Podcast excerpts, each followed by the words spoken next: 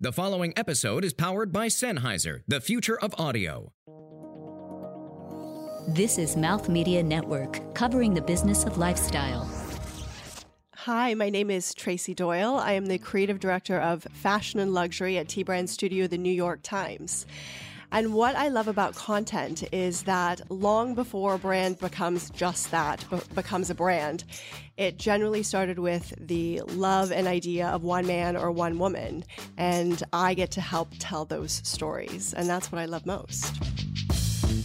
From New York City, you're listening to Content is Your Business conversations with industry leaders and influencers covering the strategy and innovation of brand storytelling. Produced by Mouth Media Network, powered by Sennheiser, and brought to you by 24 7 Talent, the leading creative recruitment firm.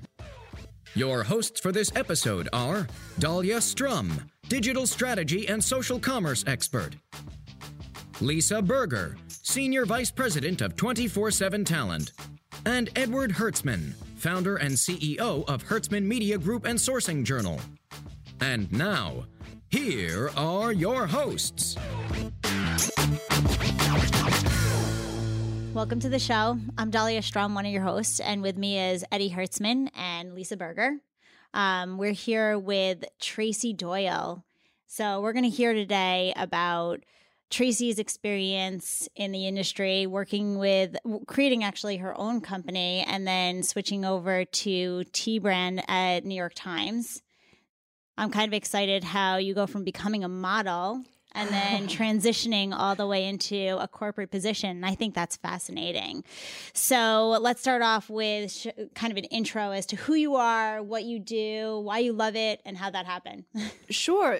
First, all of that in 30 seconds. First and foremost, I I still identify myself with a little girl growing up in a very small rural Ontario town with um, uh, the influence of an incredible grandmother who's whose mark on me is really immeasurable and with parents that really taught me how to be creative and that really was you know when i was young i saw that as a handicap because we didn't always have all the things that we wanted to have and so i learned from them that things could still always be beautiful and that they always made things beautiful. My dad through woodworking or photography or sketching portraits or or a tweety bird for my for my tree house that he built me with his bare hands, my grandmother sewing my clothes for me, and my mom making uh, beautiful uh, sandwiches and beautiful cooking and and everything was always beautiful and so I, I I always identify myself or I still try to even though I've been in New York for 14 years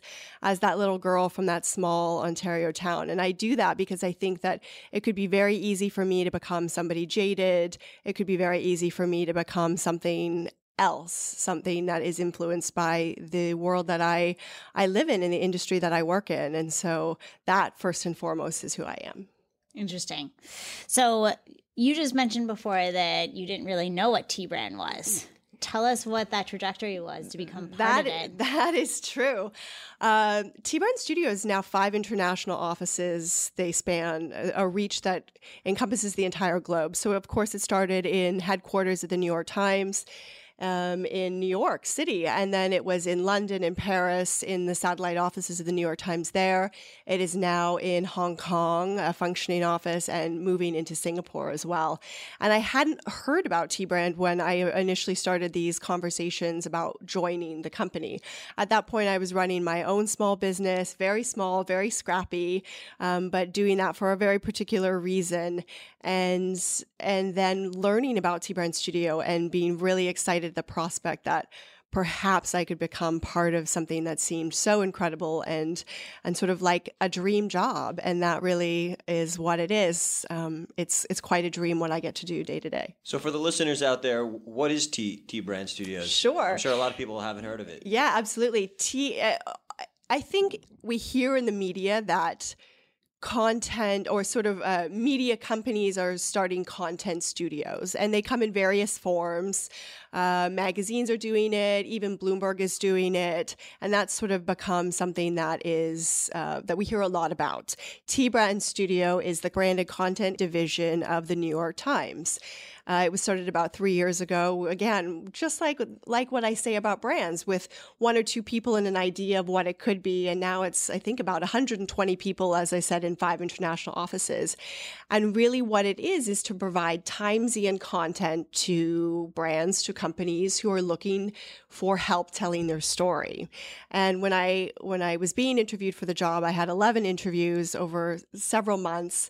I had to make a case study, and I also had to write some verbiage that would describe what I would bring to T Brand Studio that nobody else could in the sphere of fashion. What was my vision for that? And having had about 10 years of adverti- hard advertising experience in the fashion industry prior to that, um, I really I wrote I wrote a few words and I said and I, I wrote it down so that I could read it verbatim to you. But I said the idea that in its truest essence, the New York Times is a document of life being lived. And therefore, the natural stylistic extension of T Brand Studio is a narrative. Above all, we are storytellers. And so for me specifically, I bring a storytelling component and a narrative component uh, into fashion for fashion clients or luxury clients. And I think that's really unique because it's not necessarily something that the industry has seen up until this point. Are you worried? Worried at all that the editorial integrity or the editorial authenticity that the New York Times is known for uh, may be jeopardized by by including branded content throughout the website or throughout the paper? And will the readers even be able to differentiate between the two? Yes, that is a great question. Thank you for asking that. In fact, our newsroom is so stringent about the policies where that is concerned because, first and foremost, the journalistic integrity is what keeps the New York Times alive for nearly two centuries, and that is in no way compromised. If you land on branded content, it is clearly delineated that this is content by the brand that has commissioned the content. It is also delineated with a blue banner at the top. There's no way, shape, or form that that that can be that can be mistaken.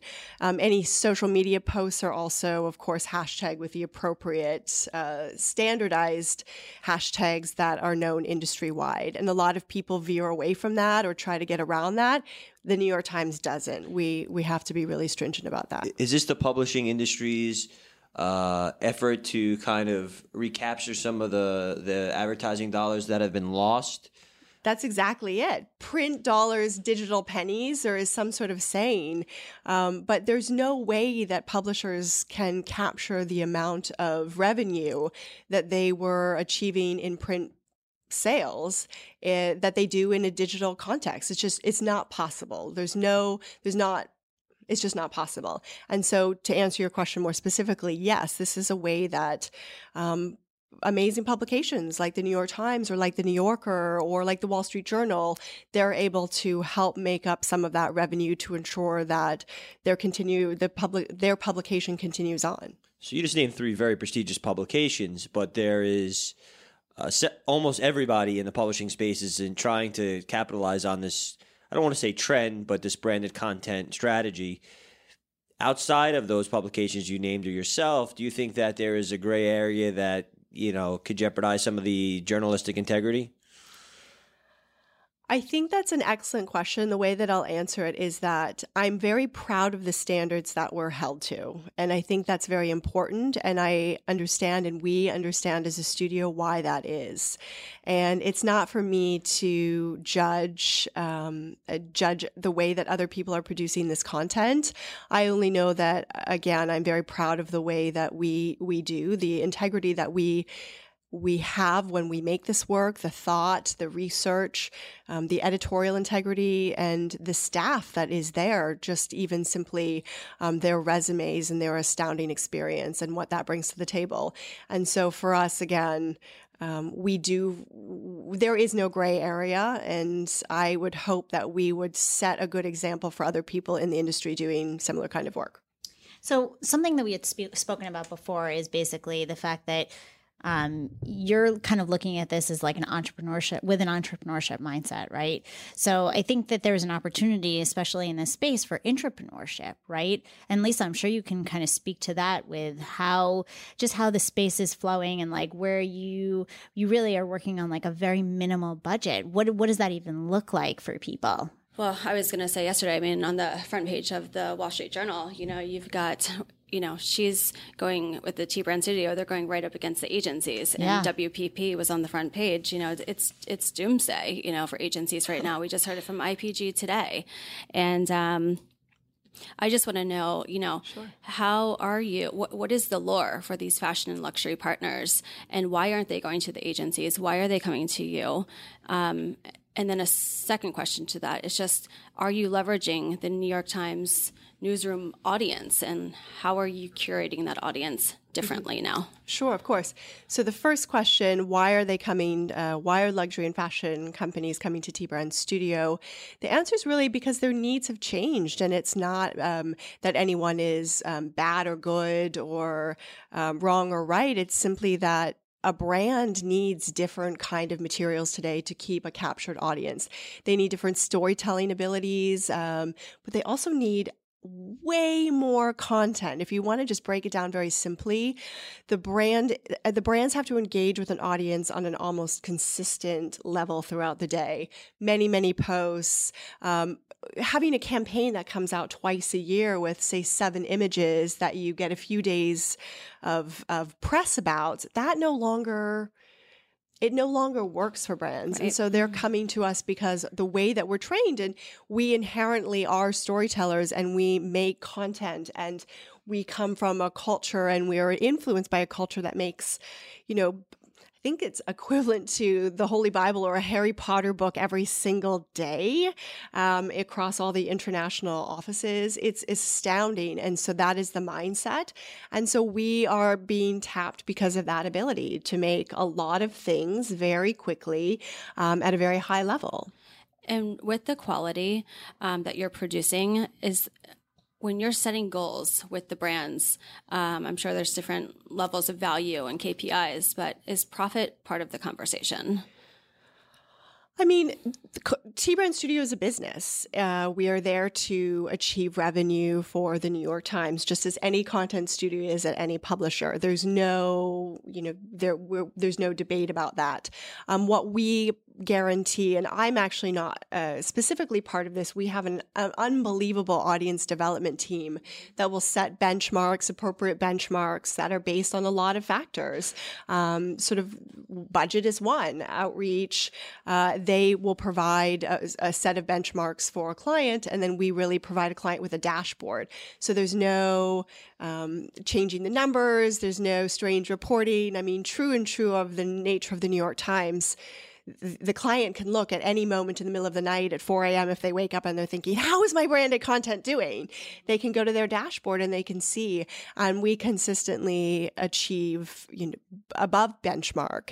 And it is because of the high quality of the content. And that's you know undisputable I also think there's something to be said. So you mentioned that you create content based on storytelling, but I think there's something to be said about the fact that like the New York Times really creates like authoritative content and it's more about broadcasting for them. So it's kind of opposite ends of the spectrum, right? You have like broadcasting and then you have like this mindset of storytelling which really leads to a conversation. So how do you differentiate between the two of those? I'm not 100% sure i understand your question So in terms of like the storytelling, you're looking to create more of an emotional connection, right? yes But New York Times doesn't necessarily do that with the majority of the content that they create. Yeah, I mean, the, the New York Times makes such a wide spectrum of of content. They might have a hard hitting news story on the cover, and it has to be very succinct, and it has to read in 250 words or 50 words or what have you, depending on you know the device that a person is viewing it at. The New York Times has to make a variety of different content. So they might have a hard hitting news story, but then they might have a long a, a, a long format essay in style, or on you know in the Sunday paper there might be a different kind of content. And what we're seeing more and more at the New York Times is the desire for Timesian style content, but in things that aren't necessarily hard news. So that there, so there has been this unbelievable push behind cooking, for example. And Sam Sifton does the cooking section, and it has become a newsletter, and it has become in and of itself an entire very important division at the New York Times because not only is the New York Times an authority, uh, an authority on news, they're an authority on everything. And if it comes from the New York Times, it has to be of value. There is a test kitchen. Everything has to be, even if it's a recipe, it has to be times quality. And I think for us, and certainly for me, that is what makes my job so alluring. I can't just put a girl on a beach with a fragrance bottle, which is always my example because it irks me the most, I think. it has to be actual content that is interesting and value add and educational and uh, and that gives something else to to the viewer. Yeah. Speaking of which, that test kitchen, do we get to do we get a little bit behind the scenes over there? Sometimes in our cafeteria they do um, cooking day, and it's uh, it's very very popular. You have to go very early, or everything is gone. Uh, So I want to go back to the comment you made uh, a couple minutes ago that that it's a business, and this is something as a publisher that that I struggle with a little bit is understanding the economics behind this. You know, two years ago, let's say you sell a million dollars in ads, and all you had to do is have your ad ops department put it up on the site, pay commission to your ad sales guy, great, or ad sales woman, very clean. You know what your margin is. Now that same budget is not being lost, but now we're being asked to produce content, attend events, create video content. They want this branded content experience, if you will. They want this story. Now, when I have to employ more editors to do this, more copywriters, it's more graphic work, the margin is significantly less. The, the revenue is there and maybe even growing. So, we said before that this is a this is a means to make up for lost advertising dollars, but is, is it as profitable, or how do we make it as profitable as just pure, you know, Eddie, the selling industry's pages? changing. You have to adapt, right? yeah, no, I think that um, I I can't speak to r- revenue numbers except to say that I think, except to say that I have a lot of awe for the people that run the New York Times and other publishers because it's gotten very, very complicated. And for exactly the reason that you just said, you literally used to be able to say, here's your, you know, your single page in the New York Times on Sunday and it's this amount and you, you know, you get a check. I mean, maybe that's over, oversimplifying it, but there was a day that it was, the, you know, sort of the heyday of that. It is now very complicated, I think, from an operational standpoint to keep a, a, a magazine or a newspaper in a healthy place for for again the reasons that you said because you need now different staff. I mean, we have creative directors and we have editors. We have an editorial staff that is just writing branded content, and they're uh, former journalists. These are all Times quality and Times um, you know Times quality journalists. There is a, a staff of producers. There is, I mean, there's 120 or 130 people in T. Brand Studio that didn't exist three or four years ago. Um, and so the revenue, it's now much more complicated and I think much more difficult to make that up. We're seeing this across the board. I mean, you're seeing like CNN, you're seeing Penske, you're seeing all these different brands that are uh, Vice they, that are going through layoffs, and so uh, within the branded content studio, but they're laying off creatives, and it could be a handful at a time because they don't have the right skill set for this new agency of the future model. So you mentioned that some of them are former like former journalists. Did you like seek them out in the organization and then bring them over? And now they're newly employed in the T brand studio or like what does that look like They're not necessarily f- former um, New York Times journalists, but they all have journalistic backgrounds. Right. So they have to have a certain um, a style of reporting and an ability to r- report at, at a Times quality level. right Um, but again, it's uh, it's in, in terms again of the complexities of a staff, it's an audience development team. Right. It is a team of editors and writers. It is a team of creatives. It is a team of designers, Mm-hmm. producers. We have a video team that just uh, helps handle the video requests, and they have their own set of producers. And so it's it's become very complex. I feel like, um, you know, we were talking to Conde Nast, and I feel like there's an actual internal recruitment approach to find the storytellers within an organization. I love that so much. I think there has to be. Yeah, there you know? has to be. So, Especially um, like when they're vested, right? Right. So it's just interesting to see where they were coming from, whether it was an external recruit or an internal, where they already are so familiar with the brand and the organization and the quality of the New York Times. So it's like an easy transition, or whether they were. We are from- very much church and state. We don't bring people over from the newsroom unless they express. There, i- there is internal movement, of course, like any company, but we're very respectful that we. And again, it's it's because of the integrity of the New York Times. I think we're very respectful that um, we we are we're separate and we don't necessarily have a lot of um, cross pollination. Sure.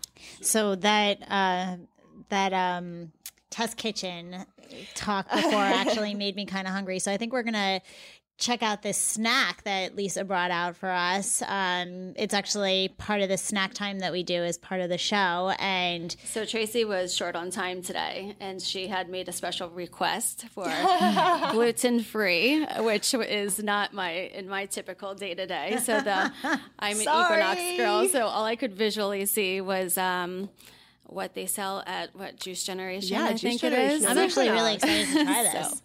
Is there an unveiling of the snack? But yeah, it's kind of an unveiling. She brought a special bag and everything. I'm coming every Friday. just for snack time, right? So if anyone gets heartburn, you might want to. I, I took my Nexium this morning. Thanks. Last time we had cookies every session, so oh, really? All right, so everyone can take their pick. We have oh, this is so the cool. Defender. Oh, wow. What's inside of that? We have little. Lemon, ginger, turmeric, oil of oregano, cayenne pepper. Wow. That sounds spicy. It's spicy. I think I'm not going to have this blue if I'm green talking. algae. Keep going. Blue green algae. Do you want the defend? Do you want the defender? Um, Hold on, there's more. A vital shot, lemon, ginger, and cayenne. Maybe. more spicy. Okay. I think I'm leaning towards the algae. You're a Tart, guess. Cherry and turmeric. No. oh, that's No. not bad. Maybe. Or Do aloe people vera. drink this stuff? Aloe what? Aloe vera. Oh, I like aloe vera. It's good for your skin. It is. Whatever. Who wants these guys? Is that it? Are we at the end? it. And So the we've got some pop- visualization right now, as a creative person, I'll say that there are small shots, shot size glass We should totally be taking bottles pictures that are coming out, and, we have they're um, full of Pop-Tarts that are very nutritious goodness. Free. Oh my god, gluten-free Pop Tarts. Yes. Can we just take a picture of them and see what they look like? This is wild harvested, even. Really? Is that? It's really that bad? I'm gonna wait until I'm done. I didn't expect it to be that spicy. Try this dark cherry. I think that told could be you. interesting. Beware. That's gonna taste like uh, curry. I feel like we should be cheersing these. It actually They're so. smells like here. You Cheers. Wait? I'm gonna wait. Okay. Well, Cheers. cheers. Cheers. Thank you for Cheers. coming. Cheers. Cheers. That is terrible. that is. How is yours? Tastes like curry. Oh, that's terrible.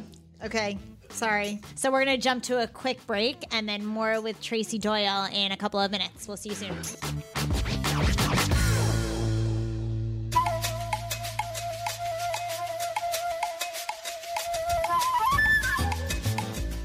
Greetings, Mouth Media Network listener. My name is Davin Riley, and I'm willing to bet you like music. And even if my assumption is wrong, I still think you should come and check out our show, the Music Lover Podcast, where we sit down with entrepreneurs, pioneers, artists, and the unsung heroes of the music industry.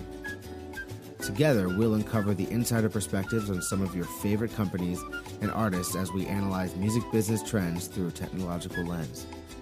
Find us at the Music Lover Podcast. But remember, that's Music Lover without the vowels. M S C L V R. Yes, we're that cool. And since you're cool too, we should be friends. The Music Lover Podcast. We'll see you there.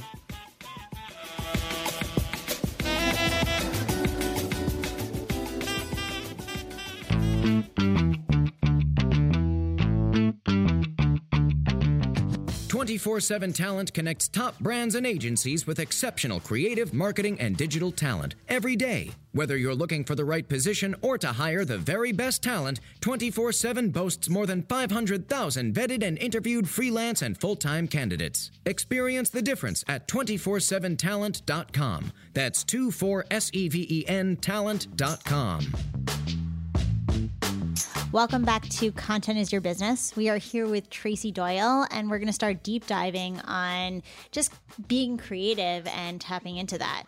So, I think that we had talked before about like just kind of projects that you've worked on, and I personally want to hear about something that you're passionate about that you really felt like built an emotional connection with your user. Sure. I, I really feel passionate about and I'm not just saying this, I really actually feel passionate about all of the work that we do. Um, it's really exciting to be in this space right now because I think what we are seeing from a budgetary perspective is that those budgets um, from brands they're not getting bigger to allow for content and to, for for to allow for engagement with companies like T Brand Studio. They're simply being reallocated, and so those traditional advertising budgets in terms of making a big splashy campaign, which is so in the fashion world, um, those budgets, again, as I said, they're being reallocated so that there's less being allocated to a traditional campaign as we imagine in September. All of the, the, the campaigns come out, and more money is being allocated to this content or storytelling, which is really what we do at the New York Times. And so, a perfect example of that is a program we did for Tiffany and Company and their involvement with the Whitney Biennial. And they uh, were sponsoring the Whitney Biennial And they said they came to they were sponsoring the Whitney Biennial and they came to T Brand Studio and they said, We'd like to make some films. We want to make four films, but we don't really know what they should be about. We just know that we want to engage a very large audience and get them excited about contemporary art now in a way that is accessible. And so that was really key because it wasn't about Art Artforum or Blouin Art. It was about how can we tell a great art story and, and what does that look like? And that those were the only parameters. And what we're finding is that brands are coming to us and they're they're giving us very little parameter in terms of how they want us to work and they really look to our thinking and so i'm a really a closet nerd i'm really best left in a room by myself with books and so uh, you know Who this knew? job is perfect for me and so you know going back to the tiffany example I was thinking about a series. So I had to make a series of films, and I didn't just want to make a series of films like traditional fashion films. I had to tell an art story, but I wanted there to be an overarching story, and then I wanted to iterate on that story in different episodes. And so I was thinking about John Berger and Ways of Seeing, and I wrote to the BBC and I said, Could I use this name? Could I change it and use it? And I got permission, and it became New Ways of Seeing, which was the name of the film series. And so in 1972, when this series came out on the BBC, it was really about how we looked at art at that time. And they used the word facsimile and um, sort of looking at the painting or looking at it in a book and talking about whether or not that changes the meaning. Well, today, and you can't see my hand, but I'm doing a scrolling motion. Today, we look at art on our phones. And does that change the meaning? And so that was really the, the crux of the first episode is, uh, was that question and then building upon that those stories. And so finding a really smart way that even if you didn't know about John Berger 1972, New Ways of Seeing is a really broad title. Anybody can associate with that. Anybody can understand what that means. But at the same time, it had a level of sort of um, art influence and art reference, and then making the films that um, four different films under different topics under that story kind of umbrella. And I think for us, the biggest win about this was the only brand was uh, the only sort of brands association was a, a blue splat of paint at the end of each film. No one was required to wear Tiffany jewelry. And that really says a lot about the forward thinking nature of Tiffany as a client and as a company that is leaving an old way behind and sort of moving forward and thinking about a new way. And they were not, uh, they did not require us to have people wear jewelry. And people really engaged with these films. We saw, and I can't be specific, but unbelievably high engagement for these three minute films and unbelievably high engagement for for this page and the content that was on the page where these films lived. And that really says a lot about a value add and Tiffany can be associated with that, but they wanted to bring something else to the table instead of just another picture of a ring or a bracelet. Uh, and so that was really tremendously successful for us and for them. And it was really my first big project when I, when I entered the studio. And so for us, it has really set the tone of the kind of work that we do. That's so interesting. So they didn't have any product placement at all in them? Not a single product. Wow. And beyond the films, were there any other activations or experiences um, that supported this campaign? Just the social media component. So, obviously, social cut downs for all the films, but it was really about a long form film component. Amazing. So interesting. So, it's it's actually even more fascinating because we had just on a podcast with um, Ritesh Gupta from uh, Vayner. from Vayner, and he had done something similar with Budweiser, where they just wanted their name associated. And I think that this is going to be part of a longstanding trend where, like, they just want a positive notion towards their brand as opposed to like really having the product front and center. Sure, and that's really the differentiation between you know a traditional advertising agency and a content studio. We could make an advertisement for you if that's what you come to T Brand Studio and you ask right. for but most brands again are moving in in a different direction. So Do most it- brands have I mean, I know you said a lot of them come with limited direction, but are they coming to you because maybe they're reading an ad age or they say, "Hey, this is the new trend. You know, maybe c- conventional advertising isn't the way to go. Let's call T Brand Studio. This is our budget. We want to do something out of the box. Do it for us." I mean, is that what they're coming to you and saying, and then you have to come up with this really creative solution for them? Yeah, we just did a beautiful project with Max Mara, and it was it's not launched as we record this, but it will be by the time this is released.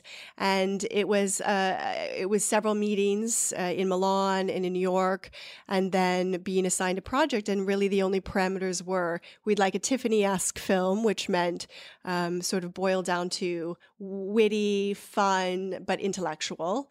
And we want to go back to our DNA, which is coats. And so I wrote a fairy tale that's sort of a satire of the fashion industry, and it's called A Coat Tale. Cute. I love, love that. that. So cute. Yeah. So what does that look like? What is it? so it's about two women who meet on the street every day. And one woman is Morgana, and she is sort of maybe the quintessentially Devil Wears Prada character who storms through the street with her big coffee and her phone and scarcely looks up um, and bumps into people, but is uh, uh, very certain that she's the only person that matters. And then there's um, our heroine, her name is Clarissa, and Clarissa believes that the powers of the heart are the most magical of them all. And in the end, Clarissa wins Morgana over. And there's a lot of beautiful coats in there, but it was really a story for the times. And I work in an environment where I see some pretty sad things. And I sort of, you know, look at the cover of the paper every day and I get to, I have the opportunity to bring something light and something cheerful and a narrative. And we went back to the DNA of Coats, but we also very gently remind people that you know being kind is maybe something that we want to embrace today. Do you find this branded content is more effective or maybe works better in the digital space than than traditional print? Absolutely. We really see high engagement with video. I'm a film first person. I think in a definitely in terms of film, all my projects are really how are we going to make this a film? Especially when you're putting these films as truncated edits into an ad unit on the New York Times. A 15 second edit in a in a native New York Times flex frame is really really engaging to see something and think, "Oh, I want to go and explore that." Uh, we're really moving away from um, and not, uh, I'll say in the fashion space, I'm moving away from suggesting a print first initiative. I think I no, I was just going to say I think that as consumers we're just switching our mindset, right? We're not just consuming to consume, but because of the sentiment that you created around that entire coat story, there's probably a high demand for people just envisioning those products in their lifestyle, right? So it's not just it's not just I need a coat, but it's I really love this. I need to own this in my lifestyle and there's direct association. Yeah, it's also you know, Max Mara is a family run company and they are the most wonderful group of people, truly, truly special individuals. And I wrote something and I made something that reflects the experience that I had with them. And they got to have something that really um, in a very subtle, innate way says we're we believe in this and we're going to put it out there as our branded content. And it's about being kind and it's about sharing human kindness and that kindness will prevail. And that is really gutsy and amazing for a brand, a fashion brand to do. And I think that that platform, sort of branded content, if you will, allows for uh, this sort of storytelling that goes back to this idea that I said in the very beginning. It, you know, there's an idea, there's a person, there's a heart behind a lot of these companies, and I get to help reveal that. So this is maybe a non New York Times question, but uh, you know, for really everyone here is, you know, we talked about, you know, how agencies are starting to compete and, and suffering a little bit because of the, the the rise of branded content studios. But if an agency produces a piece of content or an advertisement, whatever you want to call it, then the brand owns that piece of content and then can market it however they want on any TV station, on any website, or any magazine. If I make something Uh, with the New York Times or with another branded content studio, does it live exclusively there, or do I own the rights to that content and then can remarket it in other places? That's a great question. We make work very much like an agency would, where we give you the work. And the only real parameter, or sort of, I shouldn't say parameter, but uh, the only real caveat tends to be the talent negotiation. And so we'll negotiate a talent, or if there's an influencer or a narrator or what have you, we'll negotiate a usage for a certain amount of time but and should the brand want to use the the piece beyond that negotiated amount of time they're free to renegotiate. But they own that content outright so they do own it. They do own it. They can use it in any capacity except for broadcast. So that's very interesting. So it's not an exclusive no. So we really work in the in the manner that an agency work would work where they can use it on their website. They use it widely on their websites on their social media channels. It's really limiting to broadcast. We don't allow for television negotiation or I mean, we can, but traditionally in our negotiations, it's not about you know traditional television. So how do you navigate through generational differences obviously? Like so if millennials are going to are under the mindset that it's kind of all about me and like how does it affect me? Um how do you are millennials all about me? Yeah. Totally. are you a millennial? No unfortunately not Um, Unfortunately, not. I don't know how, but I still classify as a millennial. So, so yeah, sure. How is it all about me? it's always about you, Dalia. Uh, it should be right. Always. so, uh, so how are you able to kind of create differentiating factors within the content that you create? Sure. I think the you know conversations with the brands up front. We always um, and and I always really insist on an in person meeting with the client, even if that means me getting on a flight to Paris or to Milan or to any other place in the world. There is uh, a conversation that has to happen, and sometimes the brand knows what they want or doesn't know what they want, but they usually have a sense of who they want it to be for, and that comes through those conversations, and then um, just creating, you know, the idea to, you know, to augment that. So for brands today that are starting up, um, would you recommend, you know, it doesn't necessarily have to be a uh, working with the New York Times, but would you say to a to a startup or a small size company instead of having a, a marketing budget that utilizes traditional media, would you recommend them using content as as a as a vehicle as instead of you know maybe a banner ad or something else yeah, definitely. I think that, um, and content can mean a multitude of things, which I think is really also really exciting. Content can mean a film, it can mean a still photograph or a series of photographs, it can mean copy, it can mean a poem, it can mean a podcast content can be so many different things. And so I think that, yes, I would definitely encourage younger or um, emerging companies to reconsider traditional advertising budgets and traditional advertising ways of thinking. And I really hope my clients are not listening to this. I was going to say, even with, we heard from a traditional advertiser earlier this week, and it, they even come from a digital first perspective, and now they're going in the we're going with responsive TV. Right.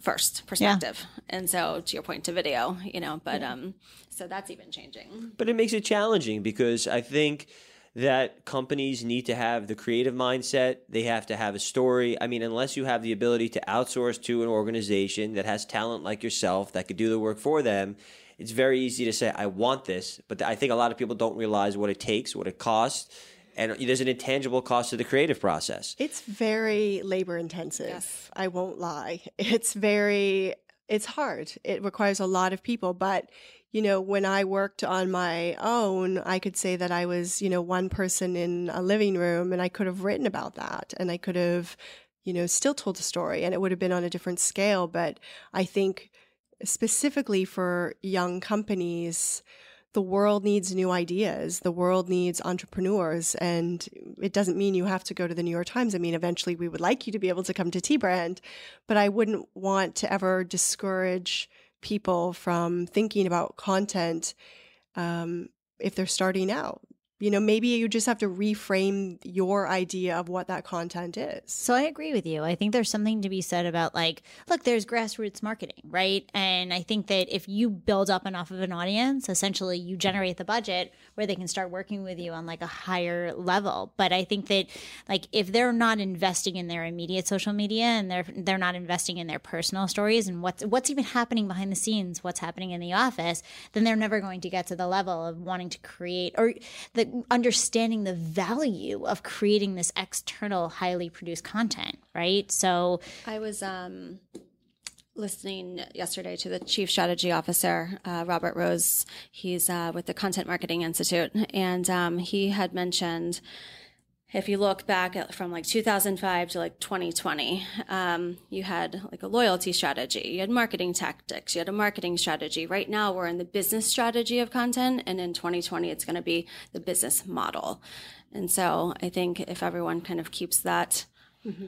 in front, um, that's where every organization is going. And I think he um, did a really well job at pointing that out, from the L'Oreal's to the Pepsis to the Mondelez.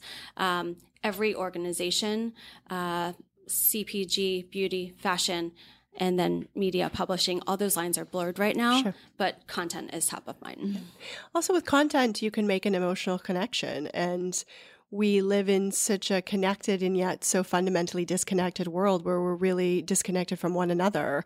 And, you know, we live in these spaces and, you know, we stand packed in subways and yet we all have our headphones on and we all have our phones in front of us. And um, I think that with my work, I try to make people feel emotional. Maybe you didn't feel emotional about a coat before, but I feel emotional about this brand and the, the people that I've met there. And I wanted to tell an emotional story and create an emotional impact. And I think that you can do that in with content in a way that you can't do that with again i was the girl on the beach. That's there's no that's and also that's not a story that's an aesthetic. And there's a fundamental different from a difference from a creative directing position that you know there's an aesthetic where you slick back hair and you have highly contrast black and white but again, that's not a narrative, that's not a story. And I wrote those words that I read to you, and I read them always to myself. Above all, I'm a storyteller, and I have to find that story, not just what it's going to look like. I love that you're saying that because I think that we forget that like we do things based on those emotional connections. So, like why why do we do things based on these emotional connections from your perspective as the creator of content? Like what kind of actions do people take? What do you think? It's like, why would we purchase something based on an emotional action? I think that maybe an 18 year old or a 22 year old, maybe they might not have heard of Max Mara. They may have heard of Gucci, but maybe not Max Mara. But they they see something or they they watch something and they engage with something and it makes them feel different and they are more compelled to then maybe they google or maybe they start realizing that iconic camel color or it's you know I, think actions are really based on emotional response and i think what we looked for when Marky Mark was dropping his pants, um, that was an emotional response, but it was a different time and it was a different kind of emotional response, and it got a response. And now we're looking for a different response, especially in an oversaturated market. We don't need another person to take off their clothes. We don't, it doesn't provoke any kind of emotional response. Right. So the fact that, like, I don't know from from watching the coats content specifically, people would all of a sudden have like a little bit of a co- a, a, much more advocacy towards the brand that would yeah, make them want to purchase people something. Feel really good. Yeah, we've had unbelievable feedback about the Tiffany program, which even though it's been over for months now, people are still talking about these Tiffany films because you felt really good and you felt like you learned something, mm. and it brought the idea of Picasso, where you see you know Picasso's imagery from the front and the side and the back and all all sides at one time. And it was Jerry Saltz literally, you know, laying on the ground and talking. And it breaks things down into a very tangible, sort of very tactile, edible uh, format that everybody can understand and react to and laugh about, or it makes them feel good. And therefore, they think about Tiffany in, in a different way. Do you feel a responsibility or is it difficult to, when a brand comes in?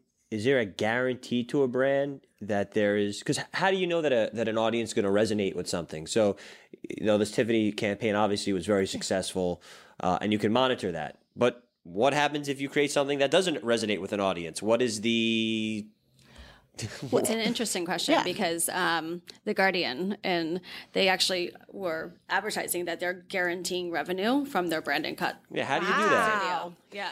Um, I'm really, really, really difficult to please, and so if I if I like something, I mean, really difficult. And since I was a child, and um, I think maybe maybe that's why everybody was always trying to make things beautiful for me because I was always so displeased about everything. No, um, can we call you a millennial now?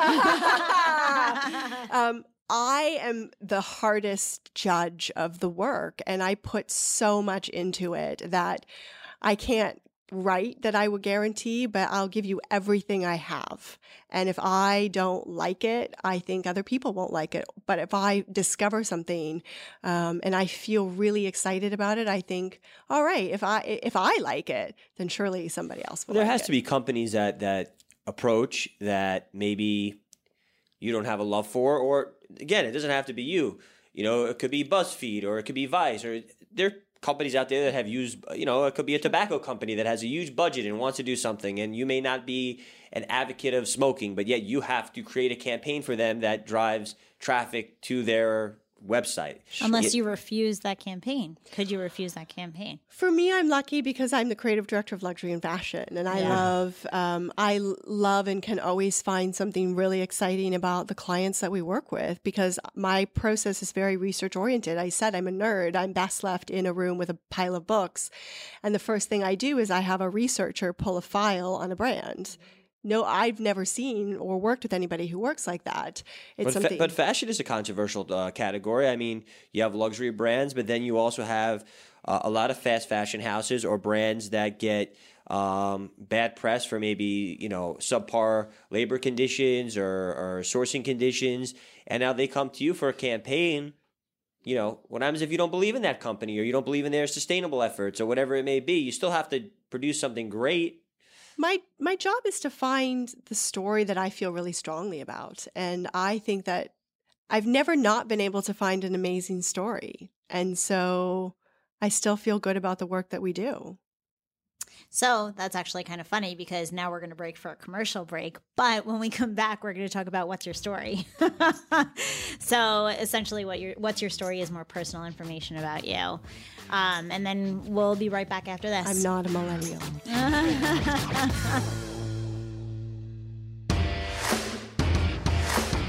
You can follow us on social media at Content Biz Show. That's Content B I Z Show. And episodes are available on our website, contentisyourbusiness.com, and wherever the best podcasts are found. You can also check out all of the other Mouth Media Network shows at mouthmedianetwork.com.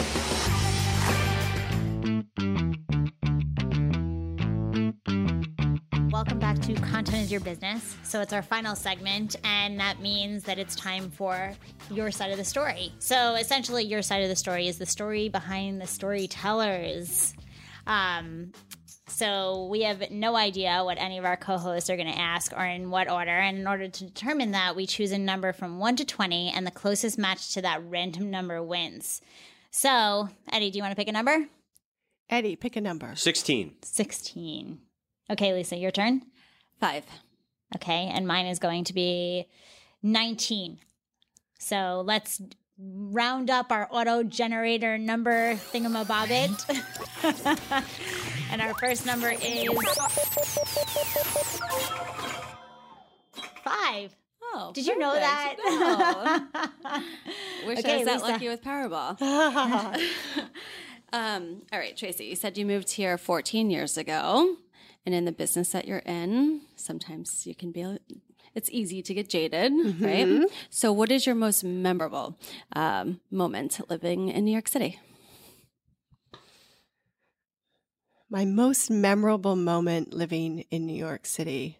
That's a hard question. I don't even know that I know the answer to that. I thought about it too. And I, I- couldn't think. I think that I will say that I New York City is my great love and every day is memorable and every day after 14 years I still think "Oh, I am in New York City.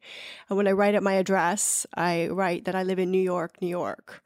And I remember that I drove here in a U-Haul with my things and to interview for my first job, I, I couldn't even afford a flight. And so I drove myself and I stayed overnight and I did my interview and From I, Canada? from Canada, Wow, from Toronto, impressive. and I drove back home, and um, and everything has been like I've been saving material for a book because it's all been so fascinating and interesting, and and therefore memorable, and not easy always, Mm-hmm. but miraculous and memorable, and things that could only happen in New York. Where in the city do you live? I live in the West Village. Uh, total West Village. I'm starting to get And- priced out though, so I don't know how much longer. and are you starting the book? I I have You live in West Village. You have to start the book I have. I actually um on Monday was the eclipse and Yes. I wrote the prologue to the book There on. Monday because beginnings. it was about a new beginning and because Susan Miller said that I should. That's right. I love that so much. Are you going to give us little excerpts on Instagram? Maybe. Well, Susan Miller also said that I should be starting a podcast in the month of August, and so here we are. I don't even know who, who is Susan Miller. Susan Miller knows everything. Susan Miller knows everything. So every day is memorable, and every day for all of the struggles, I am so, I feel so blessed to live here. Thank you for sharing. So we're going to do our auto number generator again. Um, and the next number is nine. Guess what, Eddie? Your turn. So I'm a little scared to ask you a question because in front of you you have a sign that says feminist AF. This may be a PG-13 audience, so I'm not gonna I'm not gonna say anything else. So y- you said you're a little jaded by this industry. Um, why do you say that? First, I want to caveat this by saying that I did not bring with me the sign that says feminist I was gonna ask you a Donald Trump question, so I Um, changed it after that sign. Lisa Lisa gave me this um, placard that is now sitting in front of me, which I'm very grateful for.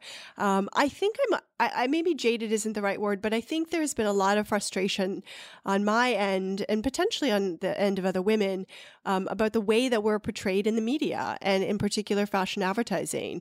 And for me, really, a lot of the catalyst of what I do is not to say that anything is right or wrong or good or bad. It's simply that I wanted to create a different point of view than another woman laying on the beach with a fragrance bottle. It's just, we're in a different time and there are different stories to tell and we can portray women in a different way. And so for me, that is a big part of my work and my interest. Didn't you say, not to put you on the spot, that prior in your prior life, um, you, you used to model?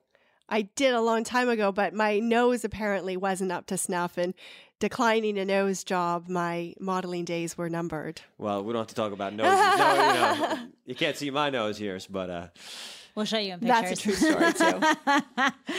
so I guess it's my turn. What is your your you are a bookworm? Tell us the your top three favorite books. How's that? The Alchemist. the Fountainhead. Um, uh, let me think about. I mean, I mostly collect f- photography books. okay. So I, I've. Um, Who's your favorite photographer? I think the photographer that I've had the most that has had the most influence on me is Richard Avedon. gonna say that. I knew it. Because if you look at Richard Avedon's early fashion photography, it's very decorated. It was always on a set and it was always um, a narrative in a different way. But he was really influenced by Egon Schiele and he was really interested in the idea that gesture and facial expression could tell the entire story. And so when you follow Richard Avedon's um, photography, it gets more and more stripped down. And it really taught me about um, about uh, gesture, just what I said, gesture and facial expression, and a different way of conveying emotion that wasn't based on so many of the things that we identify with in terms of fashion photography, sets and styling and hair and makeup. It was really a, more of a portrait of who these people, uh, who these people were, and how he connected with them. So I, I, my re, I don't, I my book collection is really photography books, which is problematic because I had to take a storage unit to store the wow, photography that's books impressive. because You live in the West Village. I live in the West Village. Okay, um, cool. So that's it for this episode of Content is Your Business, and we really appreciate you being here with us today. Thank you so much for Thank taking you for the having time. me. Thank you, Tracy. Thank you so much. How can people connect with you and like continue building out that relationship? Find me on media? LinkedIn if you just Google um, Tracy Doyle, T Brand Studio, or Tracy Doyle, The New York Times. Um, you'll be able to connect on on LinkedIn. Okay, perfect. So, stories usually end with a final thought, and we ask our guests to share with our audience reflecting on today's conversation. Um, do you have any thoughts personally on things that you'd be able to share with our listeners based on this entire conversation? This isn't necessarily directly about content, maybe more about storytelling, but maybe more that I'm telling you part of my story and that we all have the we already have inside of us everything we need to create our own destiny. So the thing that I will tell you as a final thought is nothing is impossible if you're willing to work hard and you're willing to put the effort in, you can achieve anything and everything that you dreamed of. And and then you can come and tell your own story. I love that. So inspirational. So, thank you so much for joining us today. This Thanks is for really having me. fantastic. Until next time. Edward Hertzman, thank you very much. Lisa Berger, thank you. And my name's Dalia Strum, and we can't wait to hear your story next time. You've been listening to Content is Your Business. To suggest guests or content for this show, or to become a sponsor, email us at contentshow at mouthmedianetwork.com. Keep up with the show on social media at Content Biz Show. That's Content B I Z Show. Episodes available on iTunes, Stitcher, and Google Play, along with our website, contentisyourbusiness.com. Produced by Mouth Media Network and brought to you by 24 7 Talent. Connect with the best talent at 247talent.com. Copyright 2017, all rights reserved. No portion of the episode may be distributed or published without the express written permission of the producers. Thanks for listening.